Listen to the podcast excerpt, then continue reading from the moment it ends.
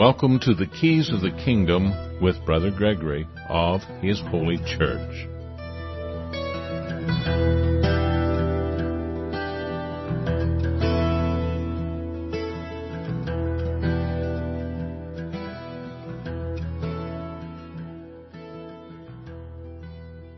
Well, welcome to Keys of the Kingdom. I'm Brother Gregory, and again, we are going to talk about the Kingdom of God.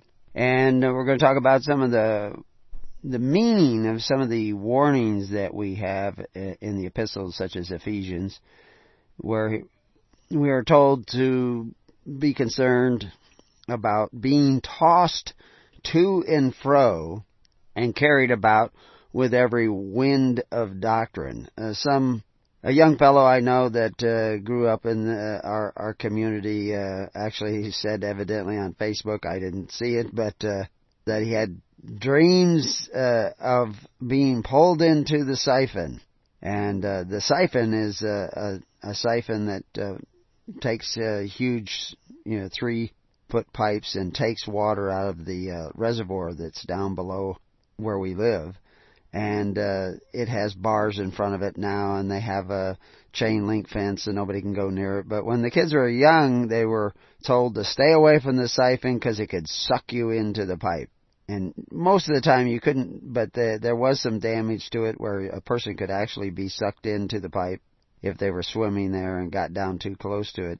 But they've repaired that now. But here he is, grown man, uh, decades later, and still having nightmares about being sucked into the pipe. Well, the truth is, many people have already been sucked into the pipe, and they've come out the other side, and they cannot see where they were before. They they they actually they live next door to you. They may walk down the same street, but their ability to see the reality around them has decreased. They just simply cannot see certain things in the reality around them. They have spiritual blinders on because they've been sucked into what we call sin, trauma. Now everybody has sinned. Uh, I saw on the network somebody was debating about the fact that somebody applied to the government to get benefits, uh, to get an operation so that he would have repairs to his back. And now he feels relief, and now he uh, is uh, supposedly getting better. Although there's a great history of these operations not lasting more than a year or more, uh, we hope that it does last. We hope that it is to his advantage. We tried to show him other alternatives, but he had been suffering for some time and this was what he wanted. So he chose that and I hope it works out. But the reality is, is the problem isn't the fact that some people apply to a bankrupt government for benefits. The problem is the fact that we don't have the kingdom of God to p- apply to. We do, but we don't. Not, not the kingdom of God like it was at the time of Jesus Christ. Jesus Christ came to take a kingdom away from the government of the day, the Pharisees of the day, the Herod, Herods of that day, and appointed to another group which he called his little flock, which was the apostles and the seventy. I was actually going over the list of names that is attributed to the seventy the other day. Uh, there, there are actually several lists that have come down to us through early church writers saying who was on that list of 70. And although I probably learned that once uh, years ago, uh, half a century ago in school, you know, I kind of forgot about it. Nowadays, you can actually Google it and find the 70, uh, or at least, the, and and the lists are slightly different, but they're pretty close uh, to the same list. And uh, they uh, they tell you who those men were. But what were they doing? That's one of the things a lot of people don't understand. And see, that early church government, like the church in the wilderness, were the government of God on earth. It was a different form of government than the government of the Romans and the government of the Greeks and the government of the Corinthians. Although, if you go back in history, and I actually added a little blurb to our page on elders, uh, if you go back in history, you'll find a time in many of these cultures, like Rome, like some of the Greek uh, city states, like Corinth, that they had a system of elders not to make laws, not to rule over the people, but kind of an advisory council of leaders to try to steer society in the right direction.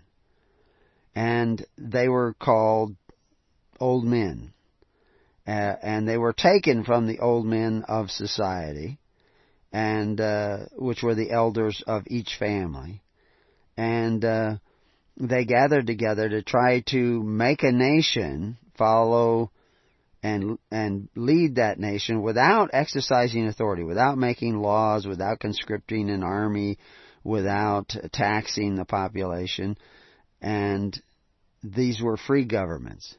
And and many cultures show a history of those free governments lasting sometimes a uh, you know only a hundred years, sometimes twelve years, uh, uh, sometimes hundreds of years.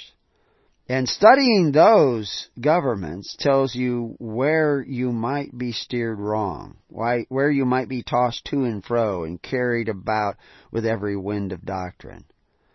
And seeing what did they do to steer them away from a government of freedom and into a government of bondage? Because the Bible is all about that. You know, the the bondage of Egypt, uh, the ruler Nimrod of Babylon, uh, the Caesars versus the Jesus Christ. What was John the Baptist doing? Why did he have to go out into the wilderness? Why wasn't he in the temple? Why wasn't he baptizing in the laver? Understanding what was actually going on in history as you read the biblical text. And then maybe a little understanding of allegory and metaphor and how the language was used. Why did the Essenes have such a drastically different interpretation of the Torah? Yet they were, they were reading Hebrew. Why weren't they doing the same things that the Pharisees were doing? And in reality, those men that we call Essenes, they didn't call themselves Essenes, but those men had many of the doctrines and philosophies and policies that we see Christ teaching that was completely contrary to what the Pharisees were teaching. And yet both Pharisee and Essene were reading in Hebrew the same Torah. Although admittedly that the Pharisees also had, you know, a Greek Torah, and whenever you translate, there is a danger because translators are traitors. And they may not be the wise men of your society that are translating into this other language. And of course, that's actually what has happened, and it's happened even today in the New Testament. But enough of it is there that with the Holy Spirit you should have no trouble interpreting the text of the Scriptures. It's there. But that's exactly what Christ said, is that He wasn't going to teach you by flesh and blood, by much study you know, forever studying and never coming to a knowledge of the truth.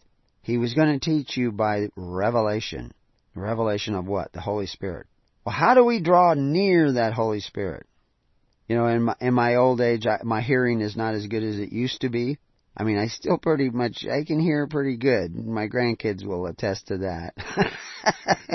they, they can't get by with as much as they thought they could. But I, I sometimes have to get up and go into the other room to hear the conversation clearly of what's going on, you know, when I'm working in my office and then also keeping track of what's going on in the rest of the household. I'll have to get up and go over there and listen to to see what they are saying. But uh, the modern person hears the Bible and and they they don't understand what they're hearing because they often lack the revelation of the Holy Spirit. So what you want to do is get closer to the Holy Spirit. Just as I get up and go to the other room and get closer to the source of what is that noise? What are they saying? well, the Bible's very clear about how you get closer to God and closer to the Holy Spirit. And it's Corban. It's sacrifice. And what is Corban and sacrifice? Again, I remind you, because so few people tell you this, the word charity appears nowhere in the Old Testament, but it appears all the time in the New Testament. But that word charity that we see in the New Testament is often translated from the same word that comes as love. And the word that actually charis, which actually could be translated charity, is never translated charity.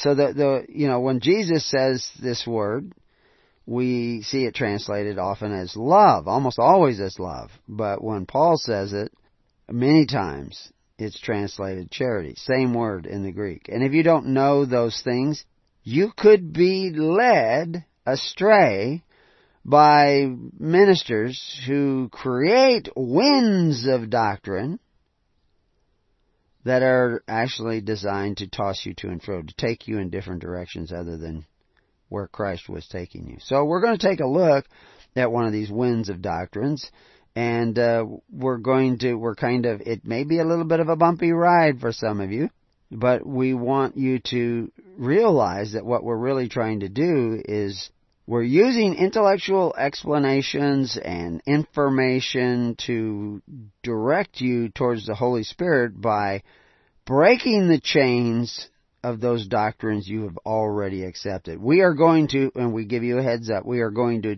attack your delusion. You're never supposed to attack somebody's delusion. But we are going to do it, but we're not attacking you, we're just attacking the false doctrines and how they come about. We're going to explain how they come about so that you are not tossed to and fro. So you set your sails with Christ and and that's what we need to all do. In, in Ephesians 4:13 we see till we all come in the unity of faith and of knowledge of the Son of God unto a perfect man unto the measure of the stature of the fullness of Christ. We have to have the stature of Christ. That means we have to come in the name of Christ. What did Christ come to do? He came to serve through sacrifice. What is more charitable than that? What is more sacrifice? Sacrifice is charity.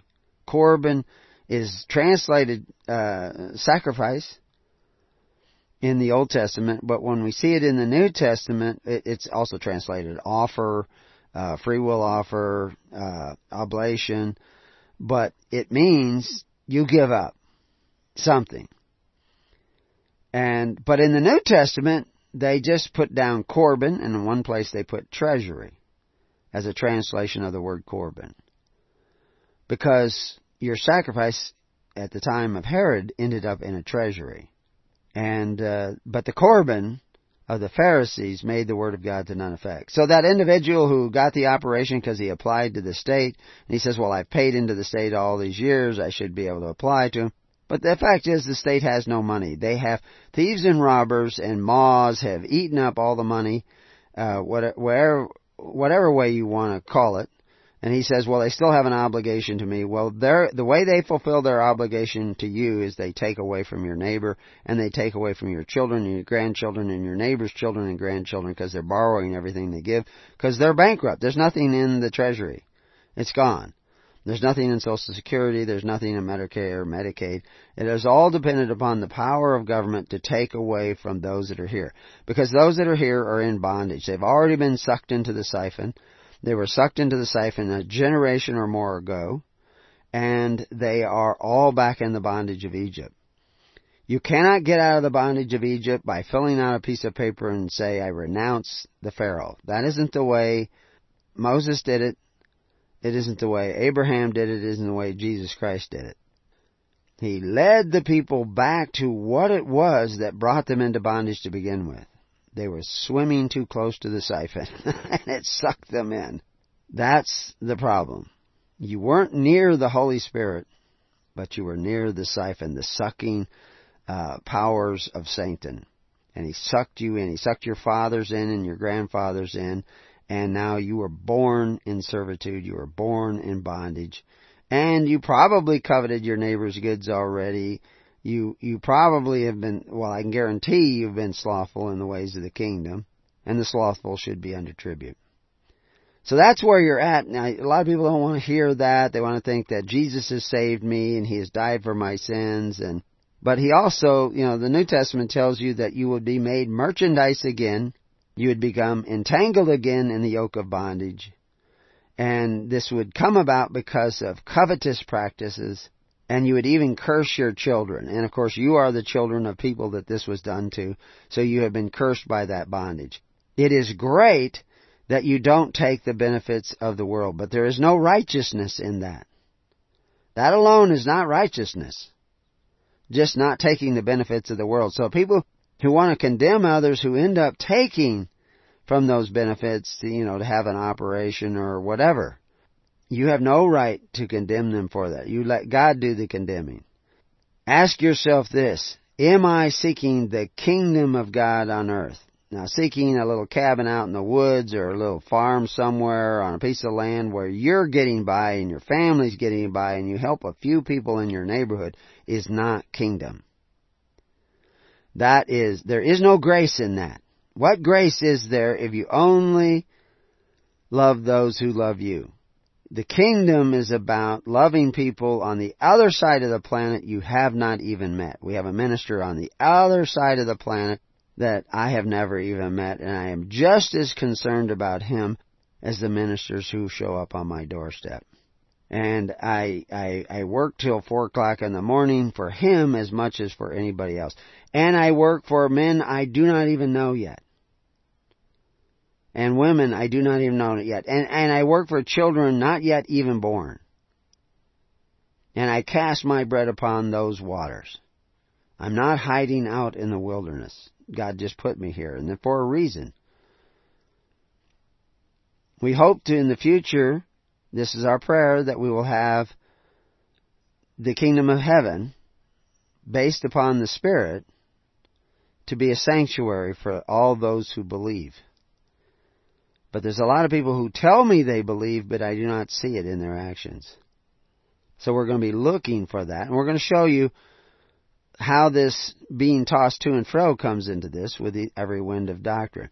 Ephesians 4 3 say, endeavoring to keep the unity of the Spirit in the bond of peace, there is one body, one Spirit, even as ye are called in one hope of your calling, one Lord, one faith, one baptism, one God and Father of all, who is above all and through all, and in you all, but unto every one of us given grace according to the measure of the gift of Christ. So what is that? Uh, and what did Christ say? He says, not those who say, Lord, Lord, but those who doeth the will of the Father. So are you really seeking the kingdom of God? And we're not talking about are you seeking to go to heaven when you die because the kingdom of God is for the living. Are you really gathering? Do you really have a daily administration? Does your daily administration not just for the people in your community, the people in your state, the people in your country, but the people in the whole world? How is that the kingdom you're seeking? Are you coming under one faith? There is only one church. I'm not saying that we are that one church. I'm saying there is one church and we strive to conform to that church by conforming to Christ. And if we are conforming to Christ, we will be gathering together not for ourselves, not for our little cabin at the end of the lane, not for our little congregation that we've gathered together with people that listen to us and make us feel good and we make them feel good but we gather together with those who gather with Christ and in the name of Christ and in the character of Christ, which means people who come together to serve others, not to serve their own self-righteousness because I don't take those benefits, but those who become the benefit of others. Who'd rather give up the five loaves and fishes that someone gave them to eat to others and they themselves go hungry. Do you sacrifice like that every time you come together in a congregation, or do you come in together in a congregation? Anybody need anything? Oh, nobody needs anything? Oh, okay. I'll just put my money back in my pocket and I won't give anything.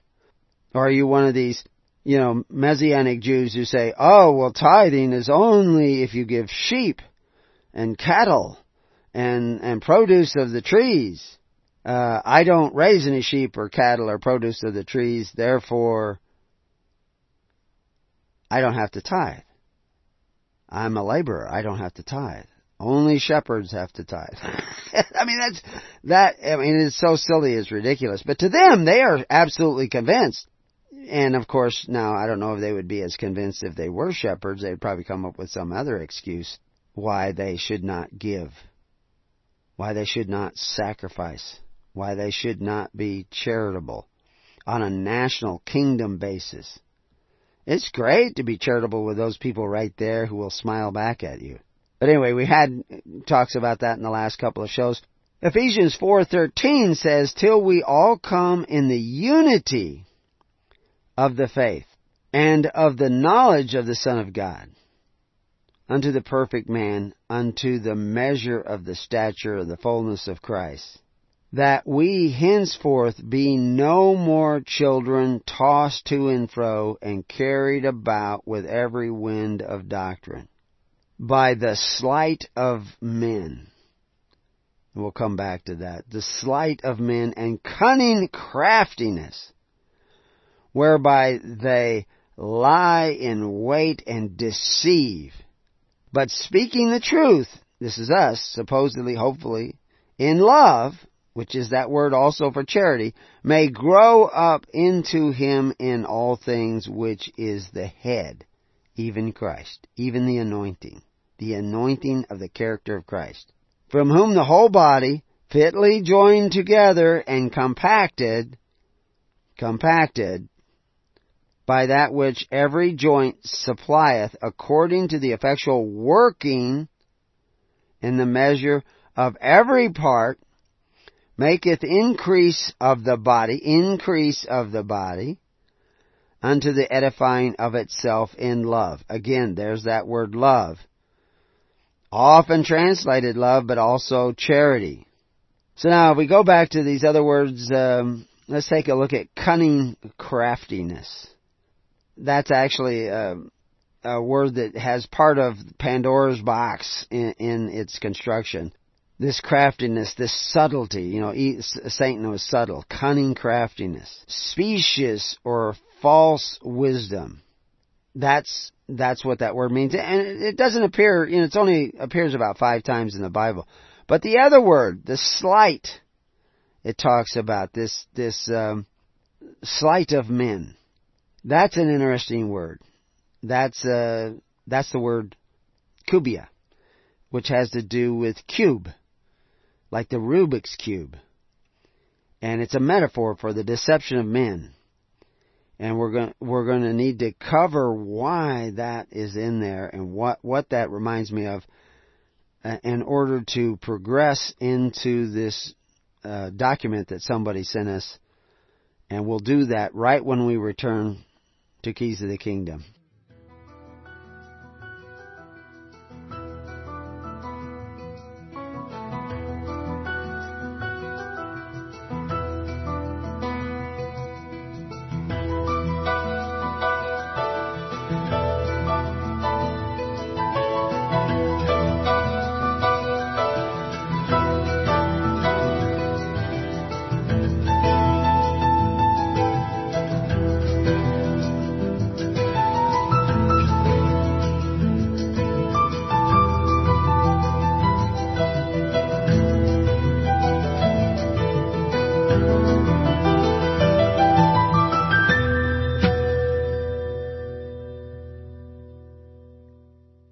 Okay, welcome back to Keys of the Kingdom. Over the last uh, half century, I've been on this journey seeking the kingdom of God and His righteousness, and uh, and it's taken me to a lot of doorsteps that uh, that uh, were winds of doctrine that were actually leading you away from the kingdom. But that journey was based upon an inner, you know, calling within myself, and, and one of the first things I had to do in the first, say, five years, is begin to set down all the doctrines that I had accepted in the earlier part of my life and say, that's not it. That's not it. And I had to be willing to say that's not it, which leaves you kind of out there treading water because you have to be willing to say, say first what you've already picked up is not it and set it down.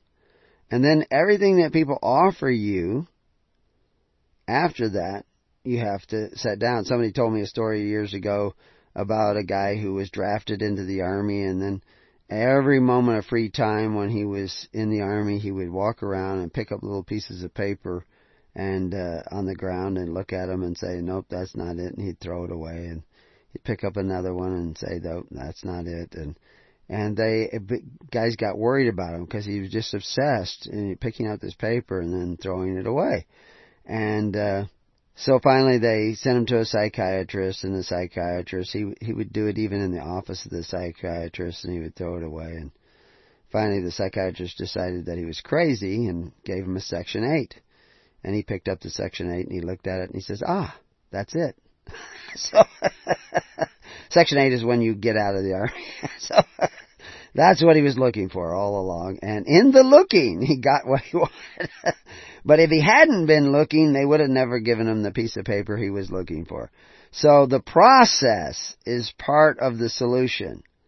That's why Jesus doesn't come and say, study, uh, actually it doesn't say in the Bible, study to show thyself approved. It says, be diligent to show thyself approved and they just translate it study, but they only translate that word study there. And uh, but they do say things like forever studying and never coming to a knowledge of the truth. Uh, so it's not study. It's not by flesh and blood. It's not by eating of the tree of knowledge that you will figure out what's going on. It's by revelation of the Holy Spirit. And you get close to the Holy Spirit through sacrifice, through charity, through giving up your time, laying down your life for your fellow man. That's how you get grace. That's how you get love of God. That you do that. Because that's the character of Christ. That's what He came to do. So that's how you do it. So you got that. I can leave now. I can go do something else. I don't have to be on the program for the rest of the hour and the next hour and another hour this afternoon. And I might even be on the community call today. Because I already told you what you have to do. You have to lay down your life for your fellow man in a way that strengthens your fellow man, not weakens him. I mean, if your fellow man says, I need, I need, I need, and he's an alcoholic, you don't give him a fifth of whiskey because that's not really what he needs. He needs to get sober. You don't enable his addictions, his weaknesses, which occasionally means, you know, you, you gotta, you gotta be a little hard on him. You gotta say, you know, you're a whited sepulcher. You're full of dead men's bones. You know, you have to occasionally, you know, like Donald Trump, you're fired. Because that's what Jesus was doing with the money changers. You're fired, you're fired, you're fired, you're fired. But he didn't pick new money changers because that was not what the king was supposed to do. The king is supposed to let the people pick the new money changers, the new porters of the temple. That's what they were, as porters of the temple. And they were to be picked not by their cleverness, but by God's revelation in their own heart. So they were to look out amongst themselves and pick men they trust, and and the church would appoint them over that matter. The church was not going to pick those men, and we're going to get into that, show you how important that is to what we call the Declaration of Sacred Purpose Trust, which is one of the documents that we've put up. Now these documents are pieces of paper, they're prima facie evidence, they're there to be evidence of a path that we're taking that is a path of Christ. They're not oaths. They're not contracts. Uh, they do bear witness to an obligation, but they're not enforceable in a court of law. They're evidence of something else. And that something else must be based upon spirit. So anyway, we'll explain more about what all that meant. But let's go back to that Rubik's Cube, that cubia that we see mentioned in, in Ephesians that is a part of this deception of man, this, this way of slighting of men with a cubia. And when I, when I realized that, you know, reading the text in the Greek and seeing the connection, they actually, it's connected more to like dice and you can load dice so that you can throw them down and they're going to get a certain number more often than not because they're weighted on the bottom. And so a certain number will often end up on the top because they're loaded dice. And that's what people do. They're throwing out their winds of doctrine and they've, they've created an imbalance in their perception. But anyway, what the, appeared to me is a, an image of a, a scene in the movie UHF with uh, Weird Al Yankovic and it's two old men sitting on a park bench, And one of them is a blind man. He's got a white cane, I think, there in the scene. And he's got a Rubik's Cube. And he is, he turns it, and he holds it over to the guy next to him, and the guy next to him says, nope, that's not it. And then he goes back and he turns it again.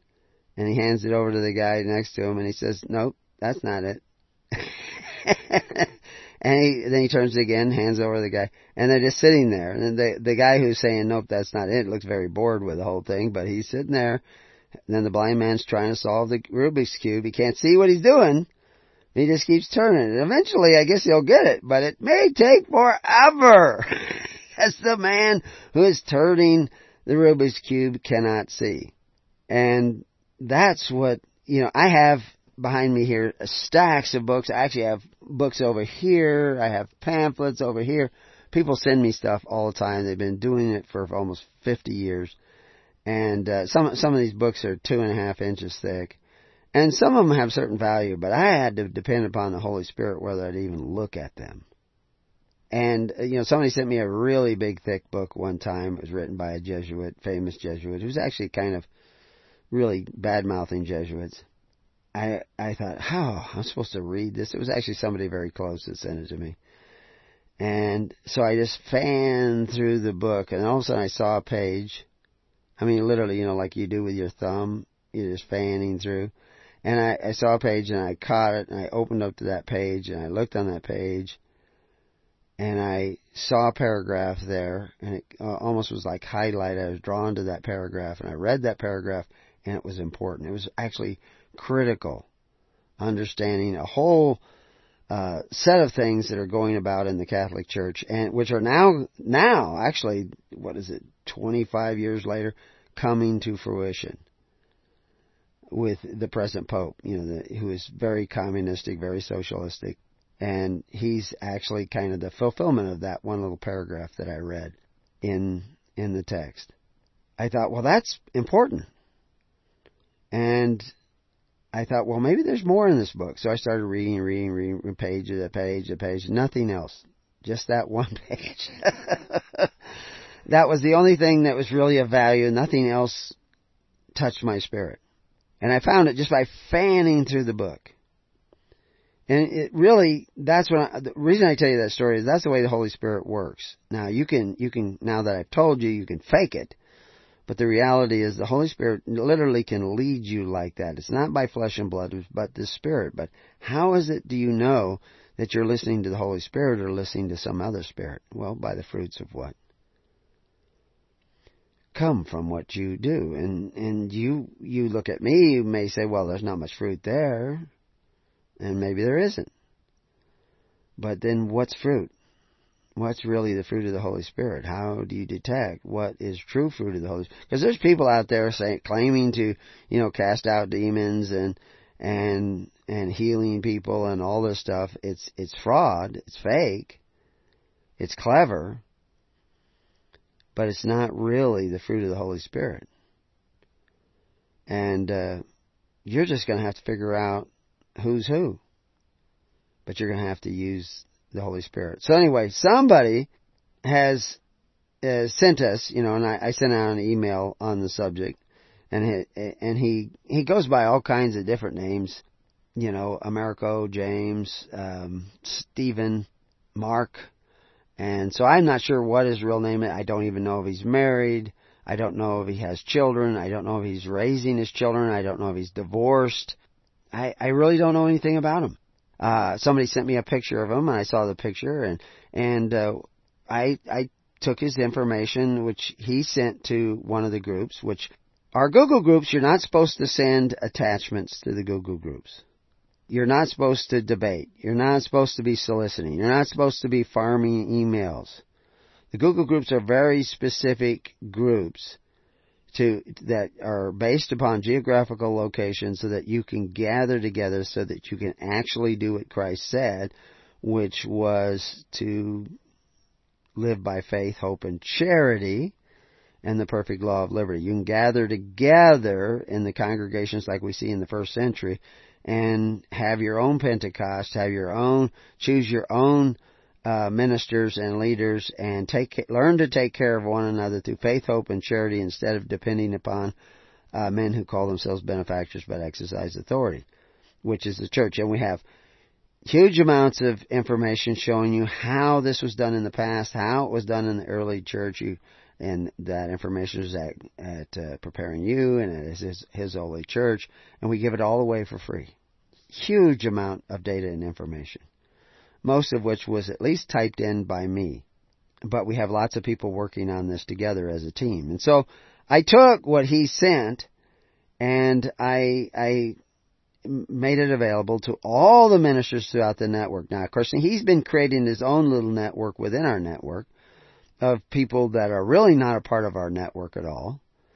And, uh, and with those people, they were on, because he met them at some of our uh, gatherings, he used them to post on other groups and send this attachment. Now, the guidelines for these groups say no attachments. They've said it for years now, and the the link is sent out once in a while, specifically reminding people of the guidelines. But it's often on the bottom of every single email where you can go and read the guidelines. But they don't care about that. They don't care about the guidelines for these groups. Now, in the guidelines for the group, we have links to other groups where you can go and debate. So we're not we're not sta- uh, stifling free speech. We just say this is used for this. And if you want to debate, you go over to this other group. And we have over 20,000 emails on the other groups that you can use for debates. And I've actually put links to some of the material that he's produced on those in that debating group already. He doesn't go there and go, but he wants to debate where he wants to debate which is a group designated for another purpose. It shows his his disregard for law and disrespect for other people and disrespect for the labor of other people. But of course, now he's not going to see it that way. He's he's going to see that we're not being nice to him or not fair to him or that we're, you know, because he believes there's merit in his work because somebody told him that. And of course, he believed it already. He was just looking for confirmation. But the people who are confirming it are not a part of his holy church. And I'll give you an example because I'll actually read you the comments of the ministers who are actually doing the work of the church. They're not doing it as well as the first century church, but they're beginning to learn. And so I, I submitted it to all of them. And at the same time, he was moderated on the group that he was on, and some of the other people that were forwarding these attachments were also moderated. That doesn't mean they're kicked off the group. They can still send their emails, but the emails have to be for the purposes of the group and not for, you know, soliciting, uh, not for, you know, undermining the purposes of the group. And because they're, they're, they, most all of these people have been around for years and they have never formed or become a part of a congregation. Uh, one uh, uh, the people uh, who was promoting this work of uh, Stephan Americo, etc., uh, had been a part of a congregation, but not a viable part of that congregation. I'm sure they think they were, but not really like the first century church in any way, shape, or form. Uh, they were a personal contact minister, which we'll get into later, but a personal contact minister is not a minister of the church. It's a personal contact minister. That's somebody who's volunteered. It's like a greeter at Walmart. They're not a part of the executive board, but they will greet you at Walmart and say, you know, and if you ask them uh, where's such and such, they will. They might say, "Oh, that's that department's over there," but basically they're just greeters at Walmart, and they're they're not you know they're not on the ministers group. They have a, a personal contact ministers group of their own the ministers are on the personal contact group because all ministers are personal contacts too, but they're also ministers. So anyway, we submitted it to the ministers group and and let them uh, look it over, and uh, they all had uh, things that they would, you know, comments that were made. Here, one comment I'll read to you uh, from a minister. Been around for a long time. Some people find it hard to accept the way was given to another before them, especially when it brings most of what they studied and thought to be true to naught. It seems as though the longer they have studied, the more elaborate their excuses will be. And so anyway, that's, they didn't see any merit in his document. They see it was a lot of work. You know, it's 20 pages on one of the documents alone. Uh, but, you know, the Pharisees worked. Uh, and Jesus was not easy on the Pharisee. He goes on to point that out. And so we may not, you know, we may have to take off the gloves a little bit with him. And he may think that we're being hard on him and everything. But Jesus, when he took the gloves off and, and called the Pharisees whited sepulchres and hypocrites and all these kinds of things, he was doing it out of love. Because they needed to be scolded. They were, they had taken the people in the wrong direction. They were making the Word of God to none effect by their Corban. And what is Corban? The sacrifice. And of course they were forcing the sacrifice, but even if you don't force the sacrifice, if you're not encouraging that and actually focusing on that sacrifice, you're not going to draw near the Holy Spirit and you're not going to do what the early church did. And the early church did focus on the Corban. The, the, the box where they put what little they received in the form of money or goods was called Korbanos. Uh, and that was where they put money for the poor and the taking care of the poor in the first century.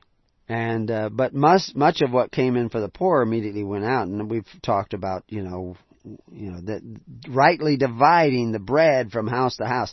Here's the apostles working in the government temple built by Herod daily after the resurrection of Christ, and they're working in that temple rightly dividing the bread from house to house. That's Corban that bread that they're dividing from house to house. That's the sacrifice to the people. People gave them that bread and they were dividing from house to house so that people did not starve, so that the widows and orphans would be taken care of. The, the whole image that you see in Acts 6 where they, they are told to pick seven men, we show on our article about seven men that if you go back to the Old Testament, they were told to pick seven men, even eight, for a particular part of this welfare system through faith, hope, and charity.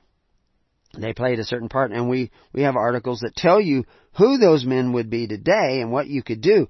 But you can't even come together like the early church to take care of one another. You don't even sit down together in 50s. You want your own. We had a minister who worked really hard to develop his congregation, and we saw him drifting away from the rest of the ministers. He did not understand that his congregation was not the people he served, but the people he gathered with, the ministers he gathered with. That's his congregation.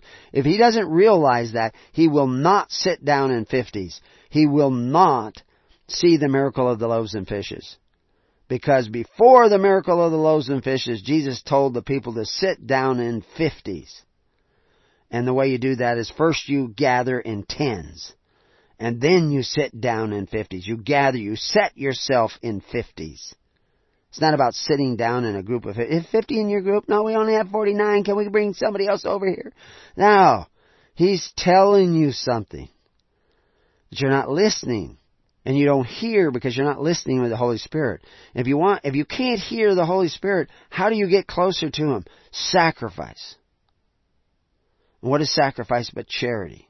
But if you're sitting around making excuses, oh, I don't have to do any tithing or charitable tithing because I don't raise any sheep, you're, lo- you're lost already. I can't help you. You're gone. You're out there in la la land. And you have need of repentance. The fact is, I can't help any of you.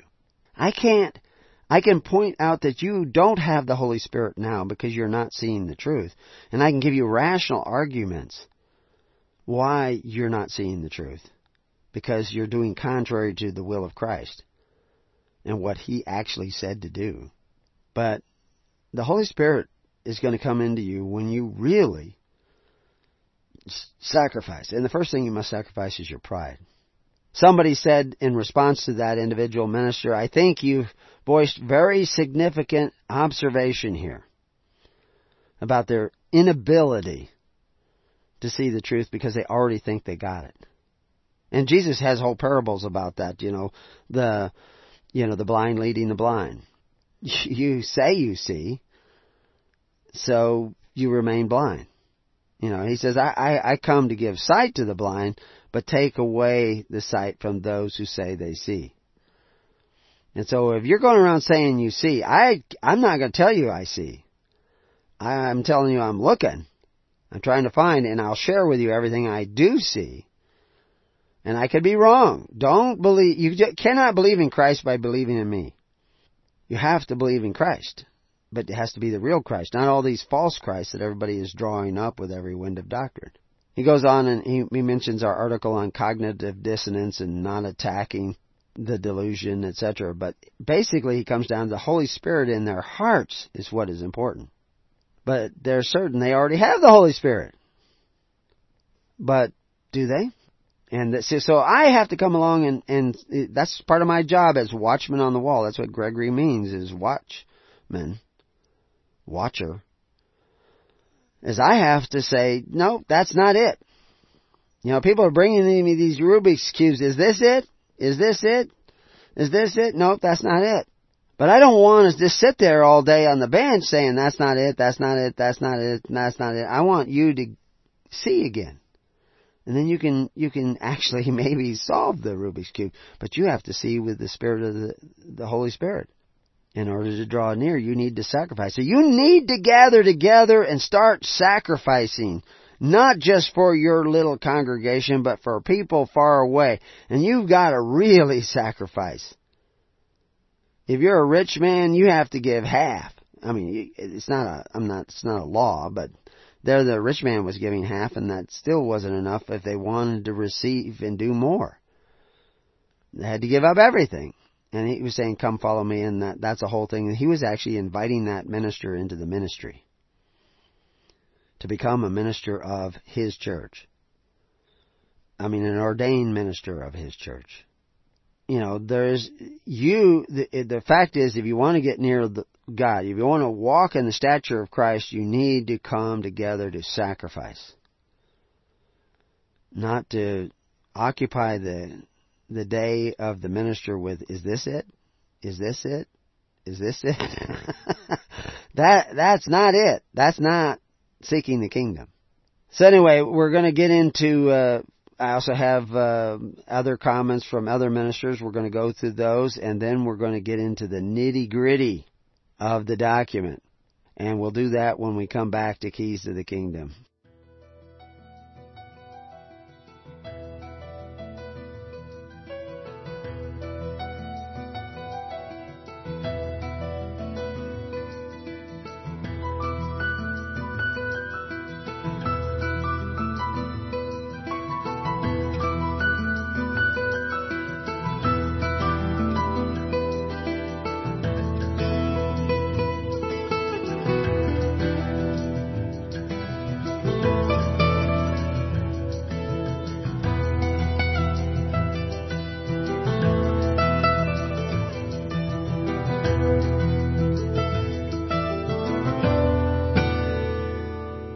You have been listening to The Keys of the Kingdom with Brother Gregory of His Holy Church.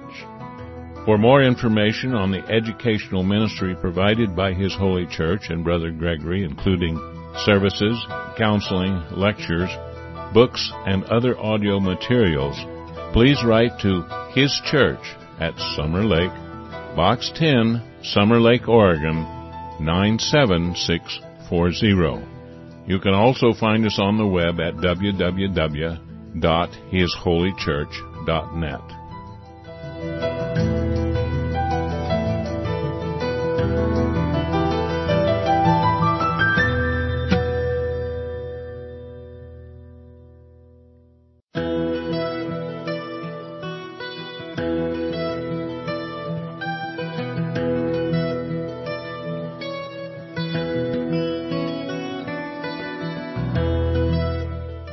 Welcome to the Keys of the Kingdom with Brother Gregory of His Holy Church.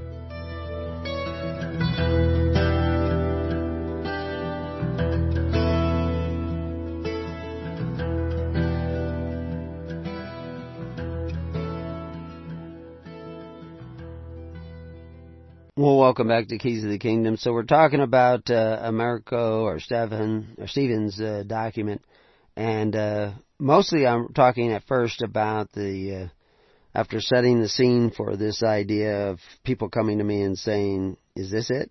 Is this it? And of course now if it was just looking at a little Rubik's Cube, that'd be pretty easy, but the fact is they give you thick books and and thousands and thousands of words to read, and then they want you to respond only in writing. And uh, really, what they are is they're addicted to this performance of creating doctrine by much studying. And so you give it back to them. I've been doing this for for decades and decades, and, and you give it back to them, and you try to. You have to filter through and through all the I'll have to say drivel, and and get to what what's the point? What what's the question? Can't you just give me a bullet point question? See, this guy was on the network for years. And the network was created so that if you have a question, you write down that question, you know, it's, you know, sentence long, maybe two sentence long, and you uh, post it on the network. Or you can write the minister privately and he, the ministers meet weekly and, and if that minister doesn't have the answer, he can give you, or he can find where the answer is. And that's how we've created these tens of thousands of pages of information. I, not, I, I don't know uh, how many pages it all together is, but I mean, if you count, you know, uh, 12 page document is about 5,000 words. I mean, typed, tightly typed pages. You could actually spread that out and make it a lot more. Well, you know, the books, there's a thousand pages of information in the books.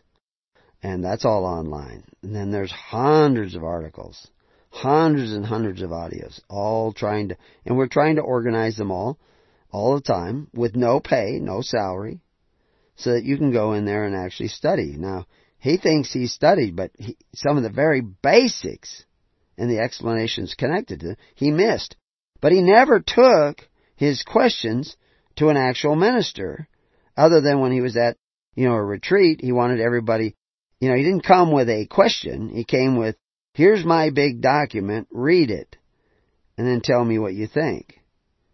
He's got, you know, he's got his Rubik's Cube. Is this it? Except it's gonna not, I'm not gonna be able to say, nope, that's not it. But actually ministers told him, nope, that's not it. Just by looking at the paper and the, the spirit in which he brought it. That's not it. But he, he won't accept that. They, they have to read it, they have to use the flesh and blood intellect to come up and examine it. Why can't you just ask the question? It, but he's not asking the question of people who know. He goes around and finds people that are on the fringes. And that's what one of the ministers will say is that, and then he asks them. And he finally finds people who will listen to him and, and say that what you have is of merit and then he, that's his congregation. He's looking for people who will tickle his ears and, say what you have is of merit. And then that's who he loves.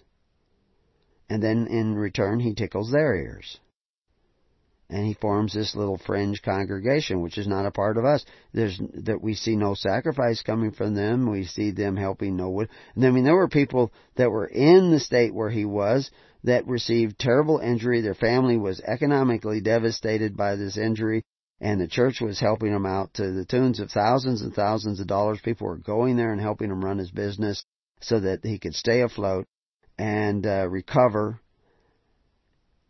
And this guy's in the same vicinity and he doesn't he's not no part of that. He's over there writing his document. He's not he's not showing he's not sitting down in tens. He's not sitting down in fifties the same way with the other one who wanted us to help him out with his operation was hundreds of thousands of dollars now we've helped out people who had hundreds of thousands of dollars in bills but we helped them reduce the bills we helped pay some of them we helped them make money back, but we also help them find solutions that are healing. I mean, we've even laid hands on people and they've healed. Some of us. not everybody. Because everybody is not actually seeking the kingdom of God. They're seeking their self-righteousness. And they want other people to seek the kingdom according to their wind of doctrine. So anyway, one minister who met him he says, as I said before, I, I, I was never led to read Stephen's document. It's not because I didn't like him uh, or don't care. His approach was subtle. And of course, you know, I won't say any more about that. I had zero unction to look at it and still have no desire. I spent very short time with the guy, barely enough time to remember his name. And of course, because he changes his name, makes it difficult, which is a pet peeve of me. I have difficulty with names if people have one name. But anyway, situations like these are meant to be dealt with through other avenues of the church. And of course, he could have done it according to the way the guidelines for the Google groups are set up, the network groups are set up. But he didn't. He chose not to. He chose that he was going to do it his way, which of course is the problem. It's not Christ's way.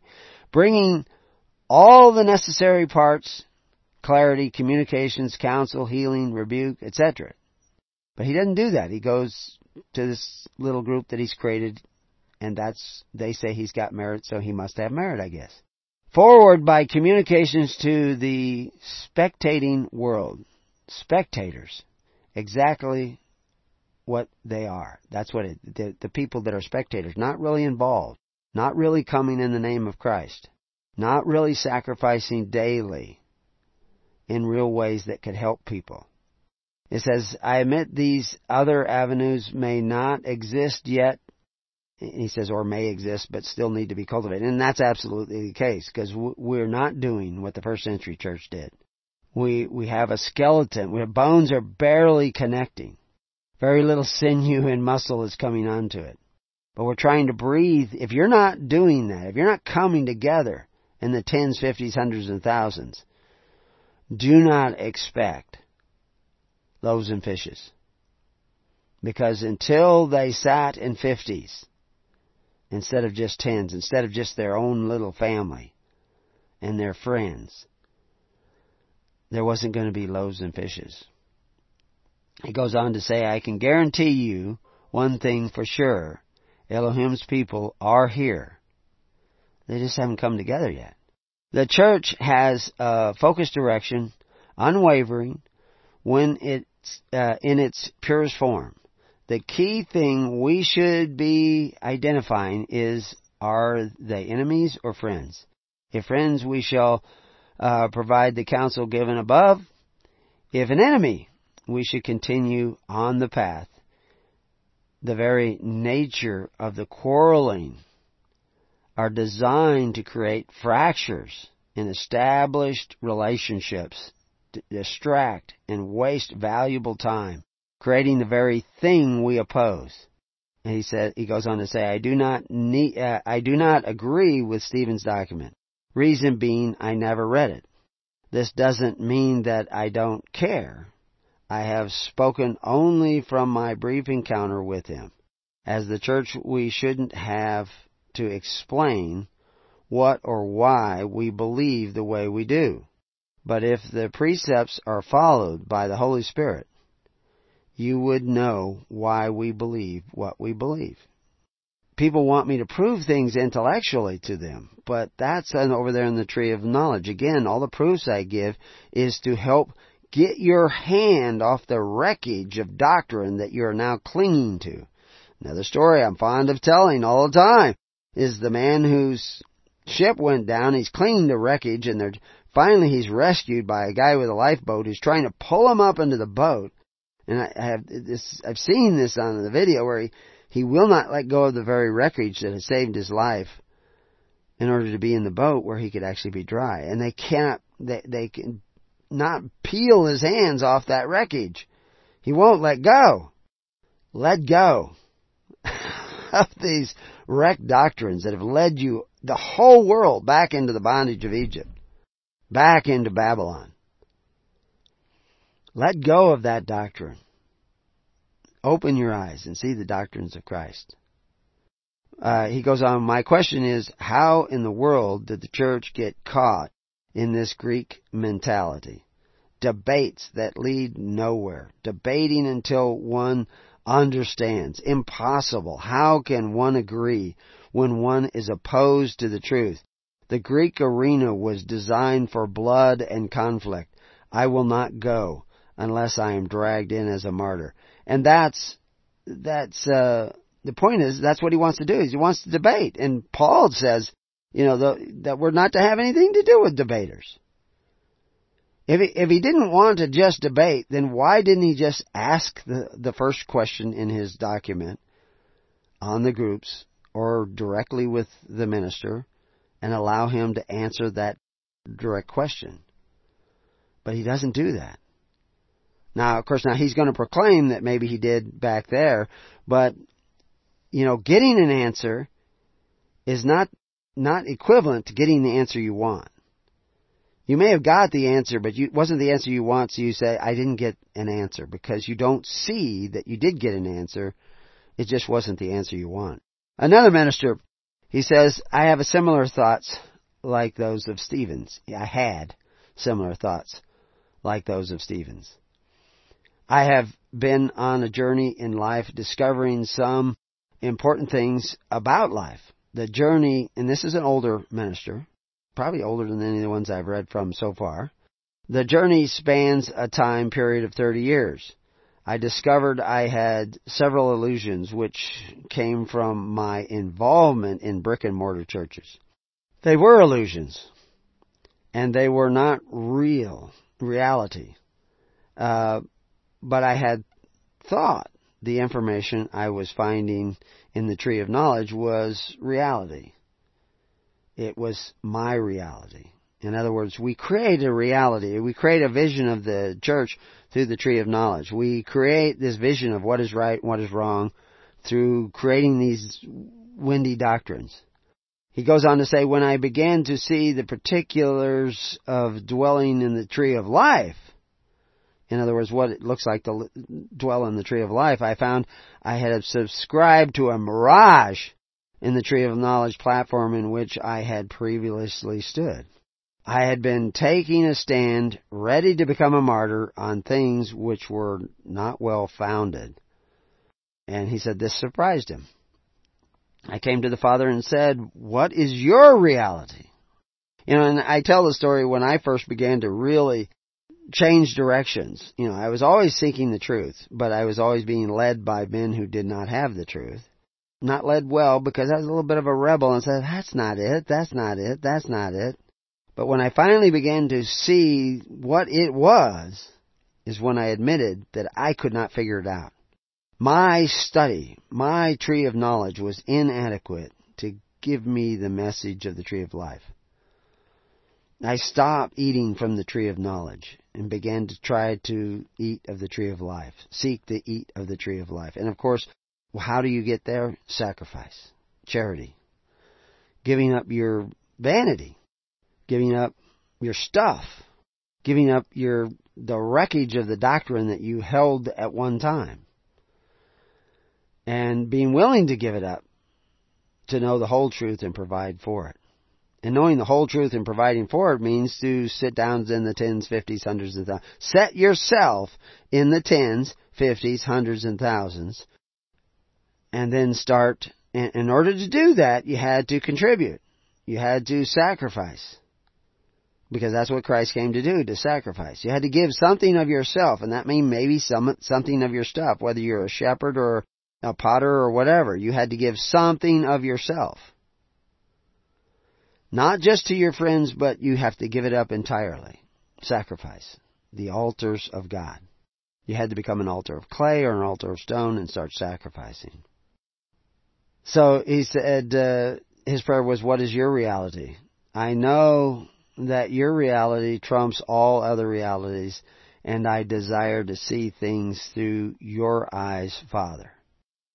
He does not answer such a prayer instantly necessarily. Uh, even Paul, even though he was instantly struck off, uh, uh, kind of curious as to what Paul was thinking just before he got struck off his horse. But Paul had to go to the desert and ponder these things and learn much. That must have been a struggle. But anyway, in fact, it often takes months before I begin seeing things more clearly, and I hope I am seeing them in accordance with the way he sees them, as I revise my thinking to conform to His, which is what repentance is. It's changing the way you think. He goes on to say, I sense Stephen has not yet realized he lives within his reality, his illusion. I sense he does not think he needs to remove himself from the trap of his off the grid illusions. He wants, that's a, a, topic that has come up in relationship to Stephen and some of the others uh, that have brought the same kind of message. This off the grid, all out of the system, you know, exit Babylon. To him it seems like a better lifestyle that everyone should want. And it may be what God wants for you, but maybe God wants to put you in the cities. Maybe God wants you to do something else somewhere else. The question is, are you listening to the Holy Spirit or are you listening to your own spirit? Which is a, usually a spirit of pride. He goes on to say, sometimes it is startling experience when we become aware that we are trapped within our own illusion. Again, that's back to attacking their delusion, but he's, this minister is talking about discovering that you even have an illusion and, and delusion. I have done it several times. I became angry with myself. How could I be so stupid?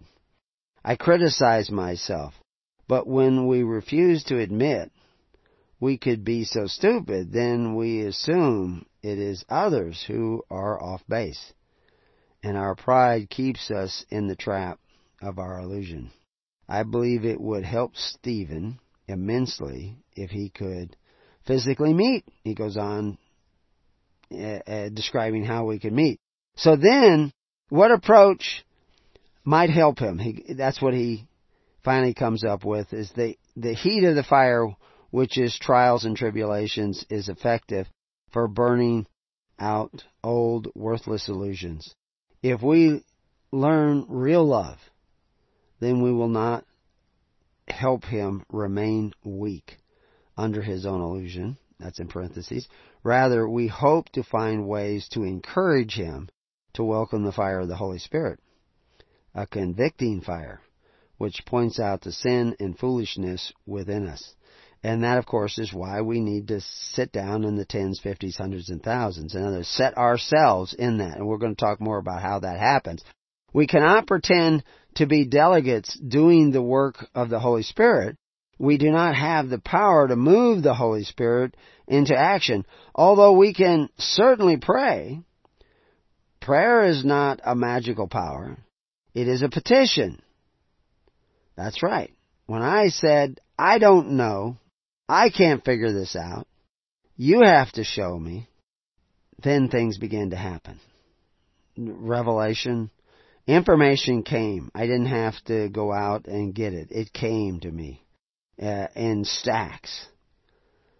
And the Father grants petition only when He decides it is wisdom to do so. In other words, God doesn't tell me everything. He tells me what I need to know.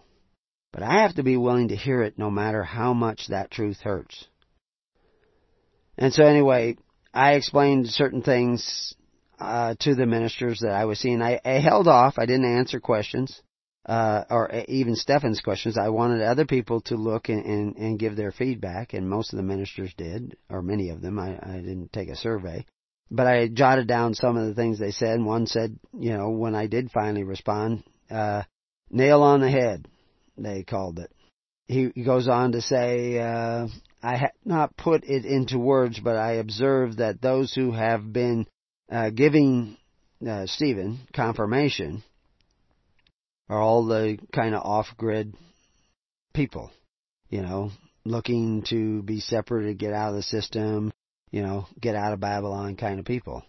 But that's not what Christ started with. He didn't start with get out of Babylon. He started with seek the kingdom of God and His righteousness. He started with sit down in the tens, fifties, hundreds, and thousands. Sit down in the fifties. That's how you get there. Ten, then fifty. If the same people wanting His holy church to provide them with things like IDs and passports and everything. That's what, what he's appealing to. The real frustration is not the writings that we present, but the fact that we aren't as concerned about that stuff they want. So they nitpick. We must be wrong because we we did not tickle their ears with, "Oh yes, you have lots of merit." And they didn't like that. A- another minister says, uh, you know, he mentions uh, legal framework and and and this same time consuming and everything. And my response was that this diatri- diatribe approach, which from decades of experience on my part, is a black hole of time. It is like the other minister says, this Greek debating forum thing. Uh, Jesus did not engage in debate all the time. Uh, as a matter of fact, uh, many questions that were put to him went unanswered. He answered them with parables because he was trying to speak to your heart. He he did say, you know, the Corban of the Pharisees was making the word of God to none effect. Why? Because you would do no more ought for your parents. Because you said, I gave at the temple. They can get Social Security. I don't have to take care of them. See, that's what, you know, people, oh, I'm out of the system. I don't want to be a part of the system. I don't want to use the numbers. I don't want to go get a job, you know, but I, no. You're in the system. Be a good servant in the system. Make the money. Now, I, now maybe God is pu- pulling certain people out of not using certain IDs and systems and all this stuff. But if you're not fulfilling your obligation to your family, I mean, this requires sweat. This requires toil. It requires soul searching objectivity. You know, what am I doing with the life that God has given me? Am I squandering it? Am I becoming lazy? Am I becoming self-indulgent? But I can tell you this, the diatribe approach where you, people are handing me documents saying, is this it? Is this it? Is this it? It will consume all my time. And the only reason I'm giving time now to this is so that other people will see. Because we are going to answer some of his questions. Probably won't get them all in this show. We'll get them in the next. And, uh, uh, we'll have call-ins and everything else. Does anyone uh, notice where all of his document ends up leading? And that that's a key thing. He he wants to make the church a separate jurisdiction. Of course, the church is a separate jurisdiction, but to give coverture to the families, no, that's not what the church is supposed to do. The church is it cannot be separate and giving you coverture, and not in the way that he's talking about with jurisdictional and, and getting land off the tax rolls and, and getting it out of tax. Everybody wants to do that. I understand. But the land we want to get out, and we wanted to get out intact, is the walking, breathing land we call people. But in order to do that, first you have to have the Levites come out, the ministers come out, who are not going to be of the world, but they are going to be in the world. And that's what the church is. It's those ministers. The called out in the wilderness was the Levites, and the called out in the New Testament was the church. And the and the Levites were called the church in the wilderness, and the church appointed by Jesus Christ was this called out group, the ecclesia. It wasn't the congregation of the people. The congregation of the people are in bondage. But if we come out and gather the people in the name of Christ, in the character of Christ, in the sacrifice of Christ, in the love of Christ, in the faith of Christ, they not only will be able to come out in mass, but they will come out and survive coming out because God will stand before them and harm. There is no precedent for the guy taking people to the edge, Moses taking people to the edge of the desert and saying, you're free, run for it, and go back, get, you're free, run for it. They came together and God led them out. If you are not led to come together, you're probably not listening to the Holy Spirit. If you're not led to sacrifice for others, even those you don't know, then you're probably not listening to the Holy Spirit. Because that's the way, that's the character that Christ came in. If you're just all caught up in your doctrines and your interpretations, then you're probably not being led by the Holy Spirit. You're being led by the spirit of vanity. We have been slothful in our responsibilities of caring for one another. Our parents were, our grandparents were slothful in that. Not that they were bad people, but they just were not as good. They were not perfected in Christ. If they had been, nobody would have signed up for Social Security. Nobody would have signed up for Medicare and Medicaid. Nobody would have been applying to the government for benefits because they know that that is not, we were not to be that way. We weren't to pray to the men who call themselves benefactors. We weren't to make the state our father and we be the children of the state. We were to be children of God. Now we haven't done that. And those people who are not taking benefits, that's fine. But if you're not becoming the benefit of others, you're not seeking the kingdom of God and His righteousness. You're still slothful. You may not be covetous of anything but your own goods, but you're slothful in the ways of Christ. You say, oh, well, we have our little congregation over here. No, no, no, no. The kingdom of heaven is not a little congregation. The kingdom of heaven is a network, a nation.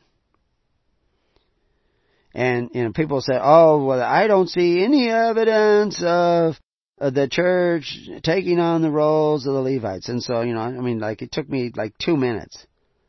I had quotes directly from first century church ministers. I mean, prominent first century church ministers that said the ministers were taking on the exact same role as the Levites.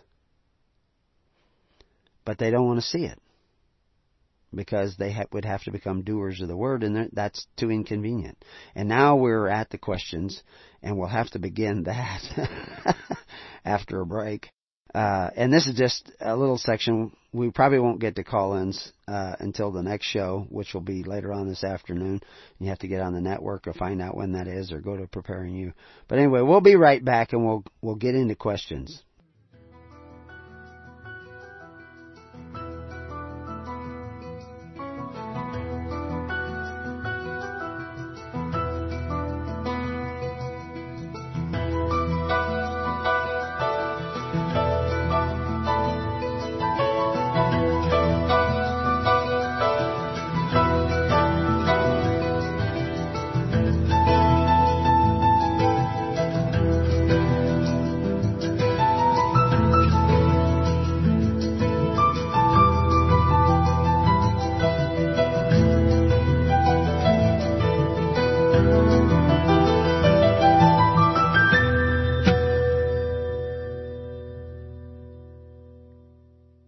Welcome back to Keys of the Kingdom. I just checked my email and somebody took uh, umbrage with my uh, reference uh, in uh, the announcement of this particular radio series about debate. That somehow or other because I, I I listed the things that are not permitted on a particular group. Now, the fact is we're not against debating things.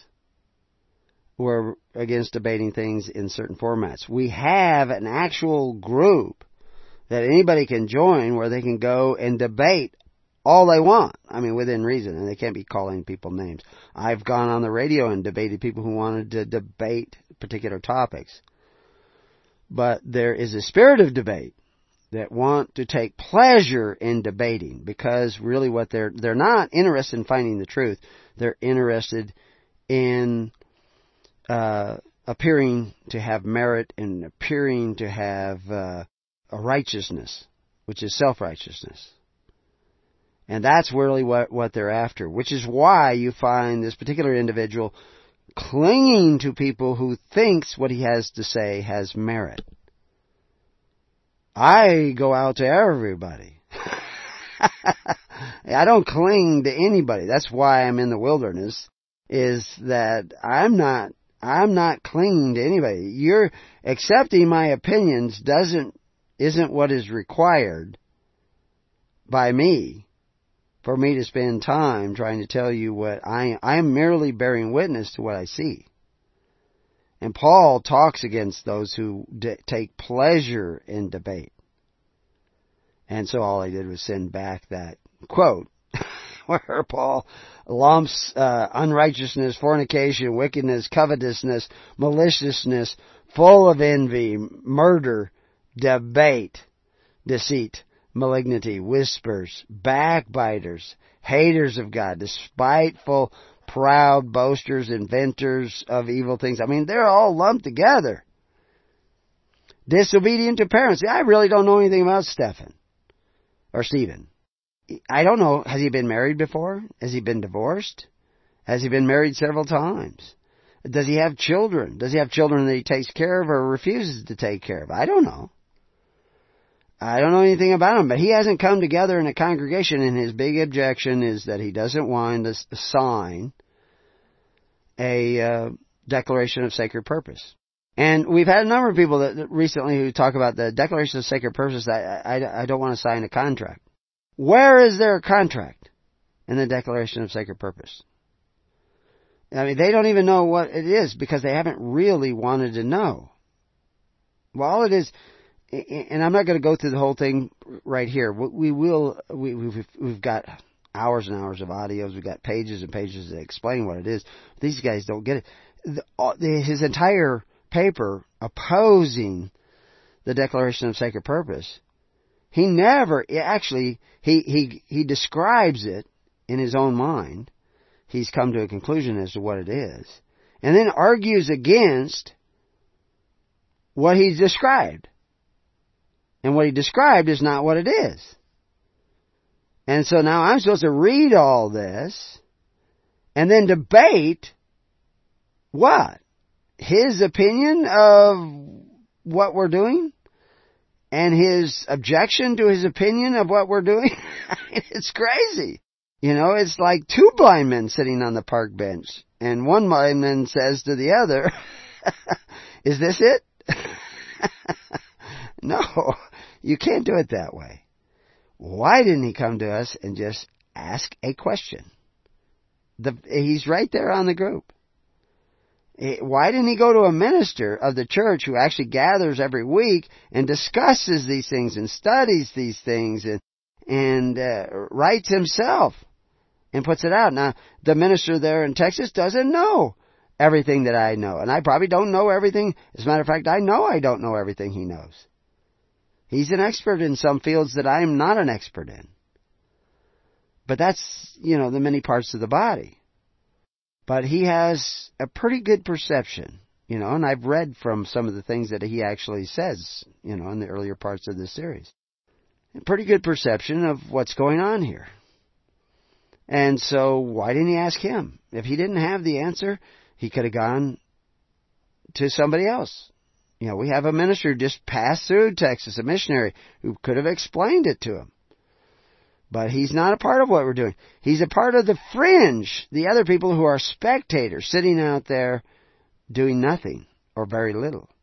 Certainly not a part of a viable part of a congregation, much less a minister of the church. He goes to them, and they say he has merit, so he clings to them uh, ear ticklers, just, you know, fellow back rubbers.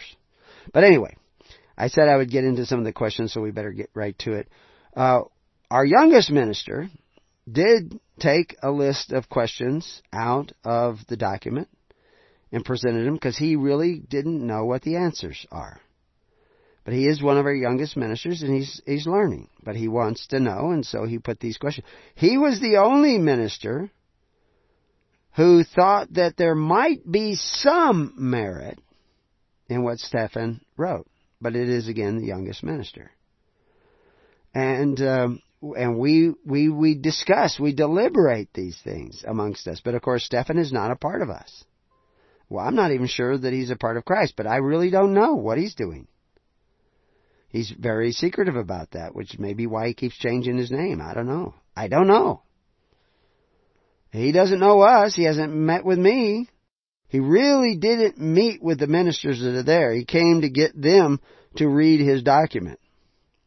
He didn't, he, it's like, you know, you're going to take a course in college and you go to the finest professor that teaches nuclear physics and you come into his classroom and you come up to him first day and you hand him your paper on physics and you tell him, read this and tell me what you think. the, I, you know, most of these teachers would take it and throw it in the garbage. You know, wh- why? Why do I have to take, I am busy. You know, we have ministers, uh, traveling, we have ministers in other states, miles from home, trying to help other people, teaching people how to help each other, and he comes up and all he wants us to do is sit down and read his little Rubik's Cube there. It's just crazy. Bold. Brass. Uh, when people are in need in, in, you know, near his own community, he doesn't come to their aid. He doesn't even want to know about it. He's just interested in his thing. And, you know, maybe I'm misjudging him, but that's all I see. And we judge them by their fruits. I see no fruits. I see virtually no fruits. Paperwork. But I don't see the love of Christ coming out of him. I don't see honor, honorable, you know, questioning or anything. But anyway, it may be there, and I hope that he turns around and repents and starts to actually come in humility and start to talk with us instead of trying to burn up our time, try to help out when we're helping others. I mean, he's never helped me change a colostomy bag. Some of our ministers have helped me do that. Some of our ministers have supported so that I could help other people. He doesn't do that. All he wants to do is take our time. So anyway, here's the first question. It is true, this is from a minister who is actually asking, it is true that there needs to be some form of, uh, he's asking, is it true that there uh, needs to be some form of notarial certification to establish a valid record of witnesses in, in the SPT? Well, were they filling all that out with uh, notary publics, etc., at Pentecost? Uh, we we see no reference to anything like it. Just says witnesses, and uh, so if somebody fills out, uh, it says it goes on. It says, do they need to be legally verified? Well, the answer is no. But the reality is, is a Declaration of Sacred Purpose Trust form is verified. And even there is a certain legality to that verification. And we'll explain that later. But no, the answer is no. He, because Stefan was saying that, oh, you needed a notary and all this stuff. And we do have church notaries who can notarize documents. And we actually even accept notaries in some cases of documents that are uh, notarized by the, the state in the world, you know we will take a look at them because we're looking for evidence, testimony. And that comes in many forms. You know, even if you read the FAMs in the United States government, uh, you know, in their their codes, they they say that an entry into a Bible is considered evidence of testimony. They actually list that off. Entry into a Bible. Personal letters.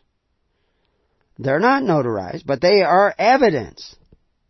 Legally accepted evidence. Proof that something took place.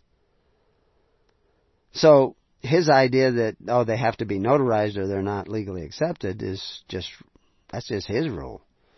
It's not the rules of governments. So, anyway, uh, as a matter of fact, they also go on, the verbal testimony is accepted part of the Sacred Purpose Trust document is that they have to send in another document that gives us ways to contact the people who are on the Sacred Purpose Trust document. So that I can call them up, the guy who filled out the paper, I could call him up and say, hey, did you actually give him this? Uh, did, did you actually sign this? And he could tell me. I can go to his house and I can ask him. I can verify what is on that document. It's part of that document. It's two documents. Actually, the document itself is three documents. And, and but there's another document they had to fill out so that I can get in contact. When my folks got married in Louisiana during World War II, they pulled two people off the street to be the witnesses to their marriage. they didn't even know who they were. and that was legal. so anyway, and they didn't have a notary public there when they performed the wedding. So that it's completely a crock. You know, and I could go through a whole page of reading his document and it's all referencing stuff like that. And that just doesn't make any sense. But see, that's what these documents do. Is they, they lay these things out like they know what they're talking about. They don't know what they're talking about. And they're describing things. I could spend my whole life following up these guys. Like I say, it's a black hole of time. Uh, goes on to say, does the overseer really need to be there physically present at as a witness for the witness record to be valid in the SPT? No, for the same reasons I just mentioned. Because he can verify these things independently. You don't have to be in the same place. You know, people, two people can get married by a third person and they can all be at different parts of the world. They just have to be in communication. And our communication, you know, I couldn't necessarily tell, is that really my wife's voice who said I do? or was that somebody else's voice over the microphone? But that can actually be a, a legitimate wedding. You can do that. But here we have written testimony and another document that verifies that I can go and get in touch with this person and verify what was happened. The reality is that the Sacred Purpose Trust document is just the beginning. We, we seldom seal those documents when they first come in. Far, we're far more in depth than birth certificates or anything else. Because what proves that document is true is not simply the first contribution, but what they do in the following year. We may wait an entire year before we seal that document because we need to find evidence that what they put on that document is true. So anyway, that gives you a little bit of insight, but we're going to get get into this more in depth. But let's get through these questions. Uh, he goes on another question. He says is Does the overseer really hold jurisdiction over the property that is given on the altar instead of the licensed minister in the Sacred Purpose Trust? The answer is yes. and we'll get to the, why the answer is yes in a moment. It is not the minister who holds the jurisdiction over that property, except by permission of the overseer. And there's a reason why. Now, a lot of people go, "Oh my gosh, that's power control." No, you you're not. You got to get a bigger picture. Step back, calm down, take a look at what is going on here. It fits exactly with what Christ has done, what Abraham was doing, what Moses was doing. And you have to try, you, you got to set down your preconceived notions and look at all things anew. But you have to look at the whole thing, not this tunnel vision. So anyway, he says, uh, can you give more scriptural references for single family choosing a minister? And he goes on, let's see, is this part of his deal? Uh, without the permission, oh, oh, without, this is me, without the permission or choice of the people, the minister is naked. In other words, who gave this individual a right to be a minister of a particular family if it do, if that right to do so doesn't begin with the family? It has to begin with the family. But the truth is, what the family is doing by giving that offering, they're giving something, a token offering. It doesn't have to be much. They're giving a token offering, just like you do in a wedding. You give a ring. And that's a token offering. You're going to give your whole self. But you start with a ring. You know, I, I know people got married, went through the vows and everything. They didn't go home together. They weren't even talking to each other by the end of the day. I know people who have gotten married and were cheating on each other within 24 hours. The document said that they love, honor, and, and cherish and all this stuff, but their actions said something else. We don't just look at the document. We, we see, but we verify. okay? Very important. But anyway, want to scriptures, I mean, we have tons of scriptures that we're using all the time. And you go look at uh, our annotated documents. They just go down one scripture after another. But just the top one, I, I love this particular one. And this is actually not in picking the minister of a congregation. This is picking the seven. It says in Acts 6 3, Wherefore, brethren, look ye out amongst you seven men of honest report full of the Holy Ghost and wisdom, who we may appoint over this business. Why is Peter telling them to look out and pick men of honest report? So that they could appoint them over this business. Because the minister, the man that they pick, had to be appointed by the church. To be over this business because it wasn't right that they wait on tables. And this all had to do with the daily administration. It wasn't the only thing that was a part of the daily administration, but this had to do with the daily administration to foreign groups like the Greeks. You think that's what's the Greeks in the local neighborhood? No, this is people in Greece are needing help and they're being neglected because we're not getting aid to them. And so they needed these seven. And of course, I said that if you if you go read our article on that, you'll see that in the Old Testament they did the same thing. They picked a seven. This is not your congregational minister. This is for another part of the kingdom of God, another aspect, another service of the kingdom of God. And we can show you how to do that, but you can't even get together and sit down in fifties, tens and fifties. You can't even do that. And you certainly aren't contributing like the early church contributed. You know, you couldn't even get baptized in the early church unless they saw evidence that you had been contributing to the needy of your society, the widows and orphans and needy of your society, for three years. Till then, you were known as a catechumen. This is the early church. This is before Constantine. You had to be giving regularly to take care of needy near and far for three years before you were even eligible for baptism. And they, and there was some, evidently some complaint, I don't see it in the writings, but by, you know, deduction, there may have been some concern by the catechumens that we might die without being baptized. And the minister who is writing says, yeah, but you would be baptized in blood, so there's no problem. Because remember, the baptism of water is only with water. It's the baptism of the Holy Spirit that saves you. The water don't save you. I mean, John the Baptist told you that. Now pay attention. Put it together.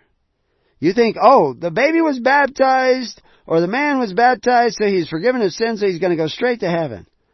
You're making it up. He's just baptized with water. He may not have repented.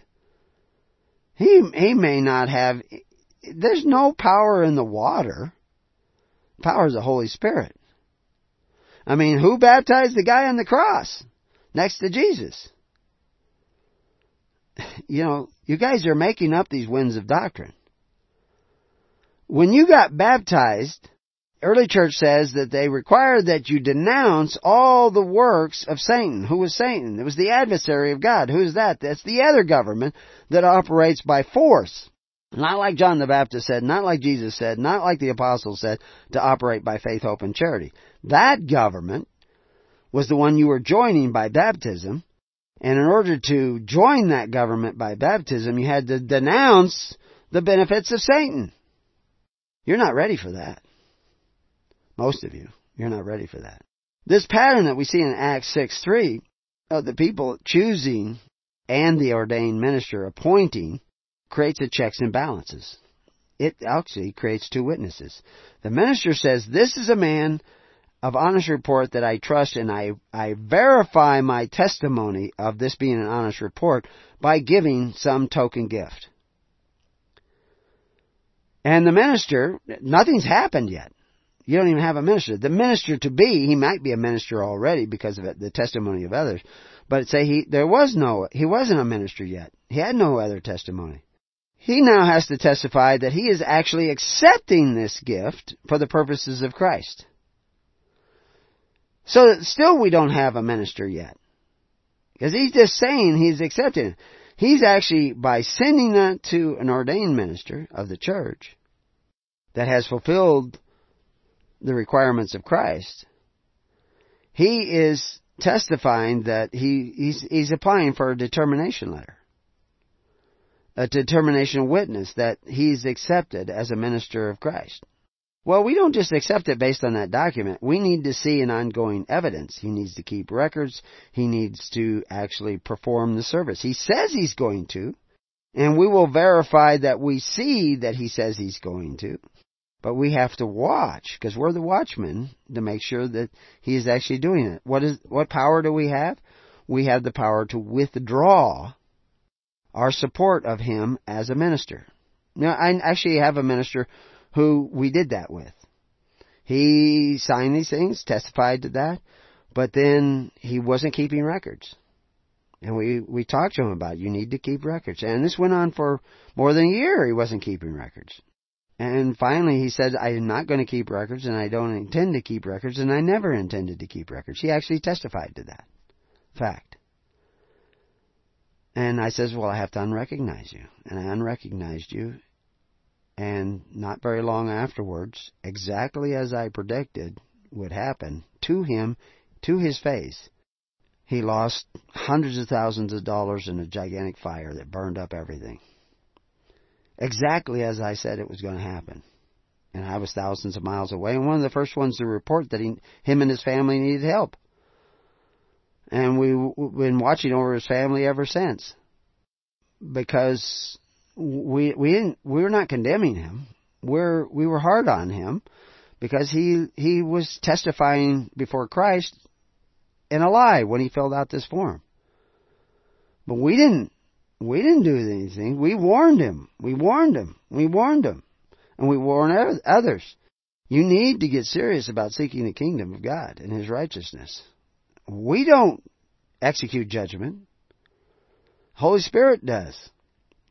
Ananias dropped dead in a moment. We don't have that is that our legal documents are in the courts of heaven. And so anyway, I actually have several more. We'll have the uh, items that we are going to talk about and explanation, explanation further on that, but we're not going to have time in this show. So we'll save that for the show this afternoon. So tune in then, and we'll have call-ins with more questions. Until then, peace on your house, and may God be with. You